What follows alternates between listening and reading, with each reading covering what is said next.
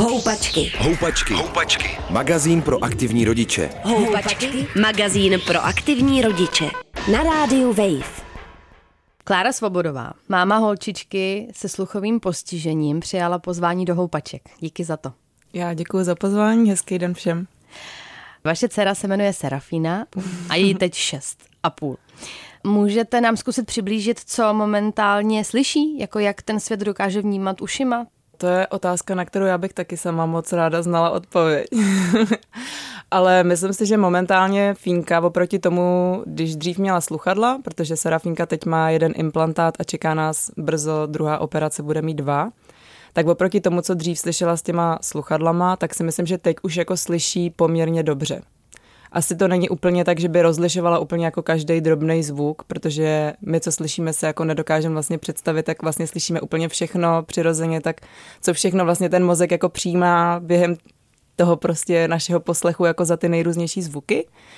Takže myslím si, že ona takhle úplně to jako neto a ani se na to jako třeba nesoustředí na nějaký třeba kapání vody nebo zpívání ptáčků a takovýhle věci, že prostě to pro ní není jakoby podstatný, my to prostě bereme přirozeně, ona to má jako, že bych jí to musela asi říct, třeba Fínko, tohle, to, co teď tady, to jsou jako ptáčci a myslím si, že to jí to ani jako úplně nezajímá. Ale myslím si, že na takový to běžný dorozumění už toho slyší jako hodně, že i spoustu věcí zvládne, že na mě nemusí vidět, aby odezírala, ale zvládne to prostě skrze to, že jenom jako jak i otočená zády a prostě, že to slyší, což je super. Vy jste stran právě té kvality sluchu ušli poměrně velikou cestu. Můžeme si říct úplně od začátku, čím vlastně byla ta, nebo je ta porucha sluchu způsobená a jak se to vyvíjelo? U nás to není asi genetického původu. My jsme se na to dělali i testy a neprokázala se nějaká genetická příčina. A z velké pravděpodobnosti je to tím, že se Finka narodila předčasně. Hodně předčasně. Ona se narodila 26. týdnu těhotenství a vlastně veškeré infekce, které proběhnou tady v tom jako velmi nízkém věku těch dětí, tak se řeší pomocí antibiotik, který vlastně ničejí ty vláskové buňky uvnitř toho ucha. Takže je dost pravděpodobný, že ta příčina té ztráty toho sluchu je tady z toho důvodu. A vlastně tím, že se Fínka narodila takhle brzo a vlastně jsme byli půl roku v inkubátoru, tak se na to přišlo poměrně brzo, že tam nějaký problém s tím sluchem bude, protože jak se už v porodnici teď vlastně úplně jako běžně dělají ty testy na sluch, to akustické emise, ty by se vlastně měly dělat už rovnou v porodnici, prostě hned nějak po porodu by se měl ta prvotní jakoby zkouška nějaká nebo test, jestli tam je všechno v pořádku, tak ty by se měly dělat už tak jako běžně se dělají v porodnici, tak ty Fínce byly udělaný už tam. Akorát prostě my jsme toho v tu chvíli řešili tak strašně moc jako jinýho a vlastně důležitějšího, než nějaký jako uši prostě v tu chvíli, to pro nás nebylo jako podstatný úplně, tak vlastně trvalo docela dlouho, než se to pak začalo řešit. Že několikrát se ještě tenhle ten test opakoval, protože když nevyjde na poprvé, tak to nemusí nic znamenat, prostě může to vyjít třeba po druhý jako dobře. Tak Fínce se to dělala asi 3krát, nevyšlo jí to ani jednou. Nám, ale jako rodičům se vlastně vůbec Fínka nejevila něčím jako zvláštně. Že prostě všechny takové ty věci, které asi to bylo daný hodně tím, že to bylo jakoby první dítě, takže jsme neměli srovnání s tím, jak fungují jako jiný děti. Takže nám prostě spousta věcí přišla jako v pořádku, ačkoliv jako třeba to v pořádku nebylo. Ale Fínka na takový ty různý, jakože někdo zatřese hračkou, někdo zabubnuje na bubínek, tak Fínka se otáčela. A prostě i u paní doktorky naší běžný, kam jsme chodili, k naší běžný pediatričce, obvoděčce, tak tam vlastně všechny tyhle ty zkoušky, co se s těma dětma dělají, tak jakoby vyšly v pořádku. Takže my až nějak docela asi, myslím, že v nějakém třeba roce jsme se až dostali do Motola na vyšetření, kde vlastně už probíhá jako trošku jiná ta zkouška, už to nejsou ty emise a tam se vlastně zjistilo, že ta ztráta sluchu tam asi bude a že bude asi velká poměrně. Tam nám nabídli vyšetření v narkóze, což my jsme úplně nechtěli, protože Fínka už za tu dobu měla těch narkóz několik a prostě bylo to jako maličkatý miminko, takže jsme hledali si i nějaká jiná možnost a zjistili jsme, že v Žitný se to vyšetření dělá v přirozeném spánku toho dítěte. Takže tam zase nějakou dobu byla prodleva toho, že to dítě tam musí přijít naprosto zdravý, bez rýmy, bez všeho, což prostě u malinkýho miminka na podzim se jako dost blbě zařizuje, takže tam prostě bylo několik měsíců prodleva, než jsme jako konečně měli zdravý dítě, aby jsme tam mohli přijít. A tam právě vyšlo, že bude mít Fínka pravděpodobně středně těžkou až těžkou sluchovou vadu, což je vada, která se dá kompenzovat sluchadly, a v případě, že by ty sluchadla nestačily, tak pak může pomoct ten kochleární implantát. Takže my jsme šli nejdřív tou cestou těch sluchadel. Tam vlastně ze začátku byl obrovský rozdíl oproti tomu, když neměla nic a když měla sluchadla. Takže jsme si mysleli, že to takhle bude stačit. A Fínka se vlastně jako začala pomalu jako žvatlat, něco si říkat ty svý první slovíčka, takže to vypadalo jako, že to bude dobrý. Ale pak se to zaseklo, ten vývoj. A doktoři nám to vlastně dávali jakoby za vinu nám, že my s ní pořádně nepracujeme. A na takový ty naše, že si myslíme, že už jako ten sluch se zhoršil, protože prostě to, co dřív nám přišlo, že reaguje, tak už teď nereaguje, tak tam docela dlouho trvalo, než prostě se to hnulo tady v tom směru, že nám vlastně jakoby někdo uvěřil, že vlastně to může být jako zhoršený ten sluch. A nevím, jestli to je tím, že ta jí sluchová vada se jakoby zhoršila, což se může jakoby nastat, že se prostě to postupně ten sluch ještě jako víc vytrácí, až prostě třeba tam už není vůbec nic.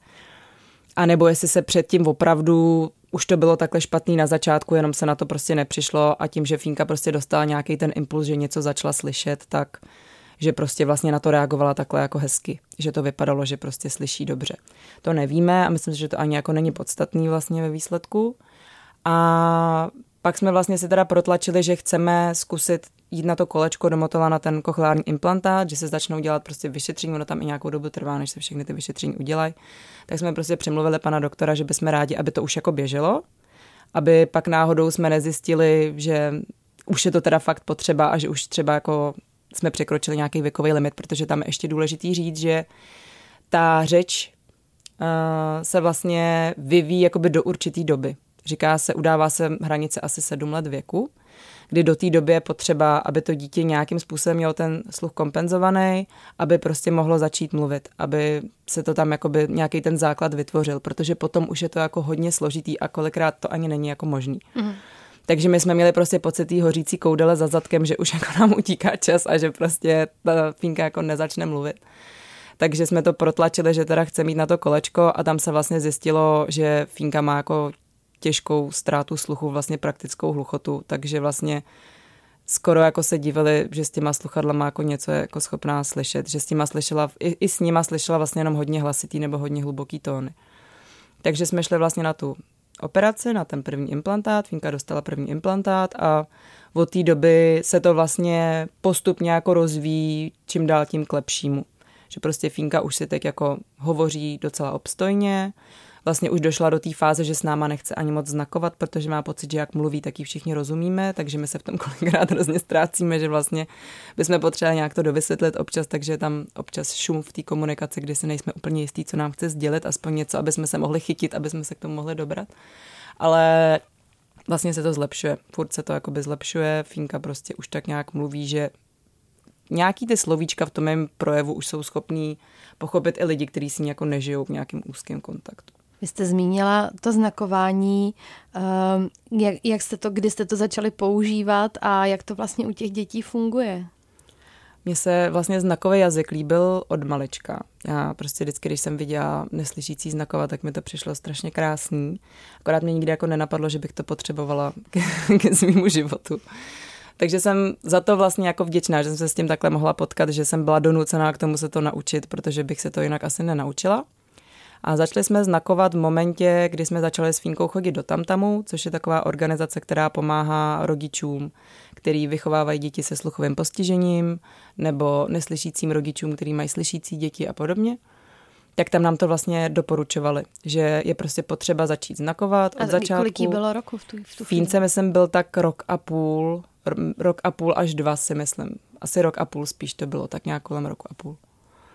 No a tam nám to vlastně velmi doporučovali, že je potřeba nějakou prostě komunikaci jako rozvinout u toho dítěte, že je prostě jedno, že to zatím nebude tam mluvená, že to budou prostě znaky, ale vytvořit tam nějaký prostě systém, aby se to dítě mělo jako od něčeho odpíchnout. A vlastně začali jsme úplně jako nejjednoduššíma dětskýma znakama, pejsek, kočička, sluníčko, máma, táta, nějaký druhý jídla a vlastně tím, jak Fínka už byla starší, že jak je takový ten systém znakování s miminky, kdy se na ty miminka znakuje už jako fakt od mala, úplně jako od maličkýho miminka, a ty miminka na to začínají reagovat třeba tak od půl roku, když už prostě se jim nějakým způsobem ta motorika vyvine natolik, aby mohly začít jako nějaký ty svý vlastní znaky produkovat. Tak Fínka na to vlastně reagovala okamžitě, tím jak už byla jakoby starší, tak vlastně na to a byla úplně nadšená tím, jak konečně se může jako vyjádřit, že prostě konečně něco může tomu světu sdělit a konečně někdo rozumí. Takže prostě pro tu psychickou podporu toho dítěte, potažmo i těch rodičů, je to vlastně strašně důležitý. A ten znakový jazyk, můžu si to představit tak, že jde opravdu jenom o to, ty významy, že prostě potřebujete v komunikaci s dítětem právě jako jiný druh slov, ale jinak je to stejný, jako když znakují dospělí? Vlastně je to trošku jiný, protože znakový jazyk je prostě jazyk sám o sobě, má úplně jako odlišnou gramatiku od českého jazyka, mě to v určitém ohledu připomíná třeba angličtinu trošku, že tam jsou ty slova jako přeházený slovosled. A vlastně my nepoužíváme doma čistý znakový jazyk, ale říká se tomu znakovaná čeština, že vlastně mluvíme normálně jakoby gramatikou českého jazyka a snažíme se do toho naházet co nejvíc znaků, který jako umíme. Že vlastně tím, že u Fínky je jako ještě velká šance, že se naučí mluvit, my v to teda jako doufáme, že to klapne, tak je pro ní vlastně lepší, aby jsme na ní mluvili tou češtinou, která má tu gramatiku těžší, aby tam měla tenhle ten základ a v momentě, kdyby se zjistilo, že to prostě z nějakého důvodu nepůjde, tak ona se tu gramatiku toho českého jazyka pak doučí, toho českého znakového jazyka doučí jakoby s nás, než kdyby měla prostě od začátku se učit prostě v 7 letech gramatiku češtiny. Dokážete vypozorovat i jestli si přijde jiná, jestli to třeba nějak řeší, jestli se s tím nějak jako třeba potýká? Já myslím, že doposud jsme se s tím potýkali hlavně my na těch různých dětských hřištích, že mně jako osobně to přišlo jako velmi líto, když to tam prostě nějaký dítě zaregistrovalo, tak některé děti to brali vlastně jako přirozeně docela a když jsem tam ještě jako u toho byla já a vysvětlila jsem to prostě, co to jako znamená, proč má prostě ty divné věci za ušima a takhle, tak to vzali úplně jako v pohodě a bylo to úplně v klidu, nikdo prostě nic neřešil. Ale častokrát my jako dospělí tam máme prostě nějaký problém, že se bojíme nějakým způsobem reagovat, bojíme se prostě jít do toho kontaktu s tím člověkem, který je jakoby nějakým způsobem jiný, odlišnej, tak mi přijde, že to tam často vytvářejí spíš ty rodiče, že když si třeba všimli toho, že Fínka tam prostě má ouška, znakuje, nemluví úplně, něco tam pokřikuje, není vůbec rozumět, tak se spíš jako snažili ty děti tak od ní jako nějak, aby to jako nedostali se do té konfrontace, že by to museli řešit, prostě nějakým způsobem vysvětlovat nebo nějak mluvit s Fínkou nebo něco.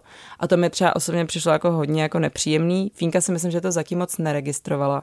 I vlastně tím, že když my někam jdem, tak ona je tam hodně prostě s náma v kontaktu, takže prostě my cokoliv jsme schopní přeložit, cokoliv jsme schopní vyřídit a ona hlavně mi přijde, že není úplně takový ten strašně společenský typ, který by potřebovala se s těma dětma nějak jako vybavovat. Ona se tam prostě leze po stromech a je jako v pohodě. A hlavně se hodně pohybuje v té komunitě těch dětí, který buď to sluchové postižení mají, nebo jsou sami třeba neslyšící úplně. Takže myslím si, že ona se zas tak jako zvláštně nevnímá. Myslím si, že tohleto období nás ještě čeká, kdy to přijde.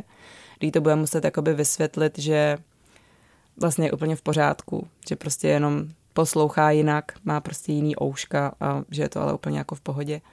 Ale momentálně si myslím, že Fínka je s tím zatím jako dost v pohodě. Říkala jste, že se hodně pohybuje v komunitě neslyšících dětí nebo dětí se sluchovým postižením. To znamená, že máte školku takovéhohle typu pro ní nebo nějaký kroužky? Vlastně začalo to tím, že jsme chodili do TamTamu, ty tam mají tu skupinku, sociálně aktivizační služba se tomu říká, to je vlastně taková skupinka rodičů, který tam chodí.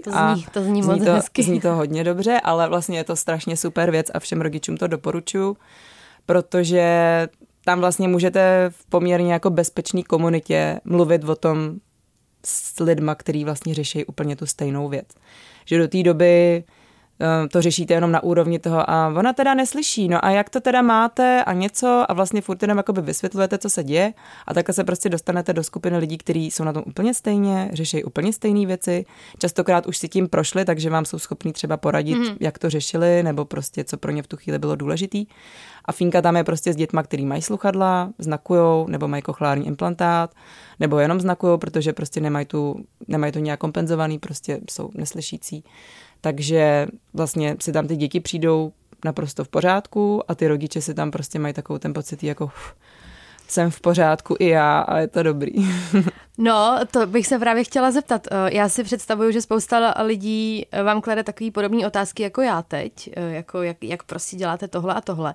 Ale co jsou už ty pokročilejší výzvy, které třeba právě by mě nebo ostatní lidi vůbec nenapadly a vy právě jste tam našla k tomu ty partnery k řešení, co před čím třeba stojí právě rodiče dětí se sluchovým postižením? Já si myslím, že to není jenom jakoby o sluchovém postižení, že to je podle mě úplně jakýkoliv postižení, že vlastně vždycky, když to dítě má nějaký jakoby speciální potřebu, tak ten rodič se tam vždycky setká prostě s určitýma výzvama, které jsou trošku jakoby nadstavba nad tím, co řeší každý rodič, protože já si myslím, že prostě všichni rodiče řešíme strašné výzvy, i když prostě máme úplně zdraví děti. Takže jsou to prostě věci, které jsou prostě náročné, jako i když mám dítě úplně v pořádku a zdraví. A my ostatní rodiče tam máme takovou jako nadstavbu na to, co řešíme, jakoby ještě jako takový třešničky prostě, který jako řešíme my navíc. No a vlastně myslím si, že co je takový to, jakoby, co máme všichni rodiče dětí se speciálníma potřebama tak nějak jako společný, je takový to, že vlastně furt tam máme takovej pocit, že vlastně chceme tomu dítěti dát to nejlepší, poskytnout mu prostě ty nejlepší jakoby zdravotní péči a tu veškerou péči jako okolo, aby prostě o něj bylo dobře postaráno, aby prostě mělo všechny ty jako logopedie, foniatrie, ergoterapie, nevím co všechno. A zároveň tam k tomu máme takový ten velký otazník, jako no ale prostě ta moje Serafínka je vlastně pořád jako malá holčička. Pořád si chce většinu svýho času hrát a tyhle ty věci vlastně jako nezajímají.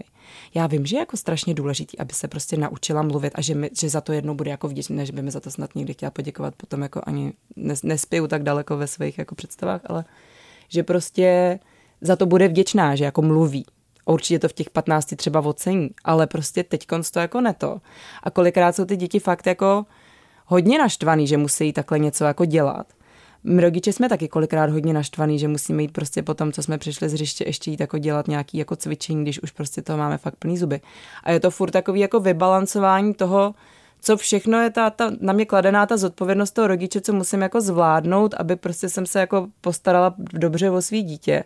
A zároveň takový to, jako jestli já mu trošku nekazím život tím, že prostě na něj vlastně tolik nakládám ve věku, kdy to dítě jako by si chtělo spíš hrát.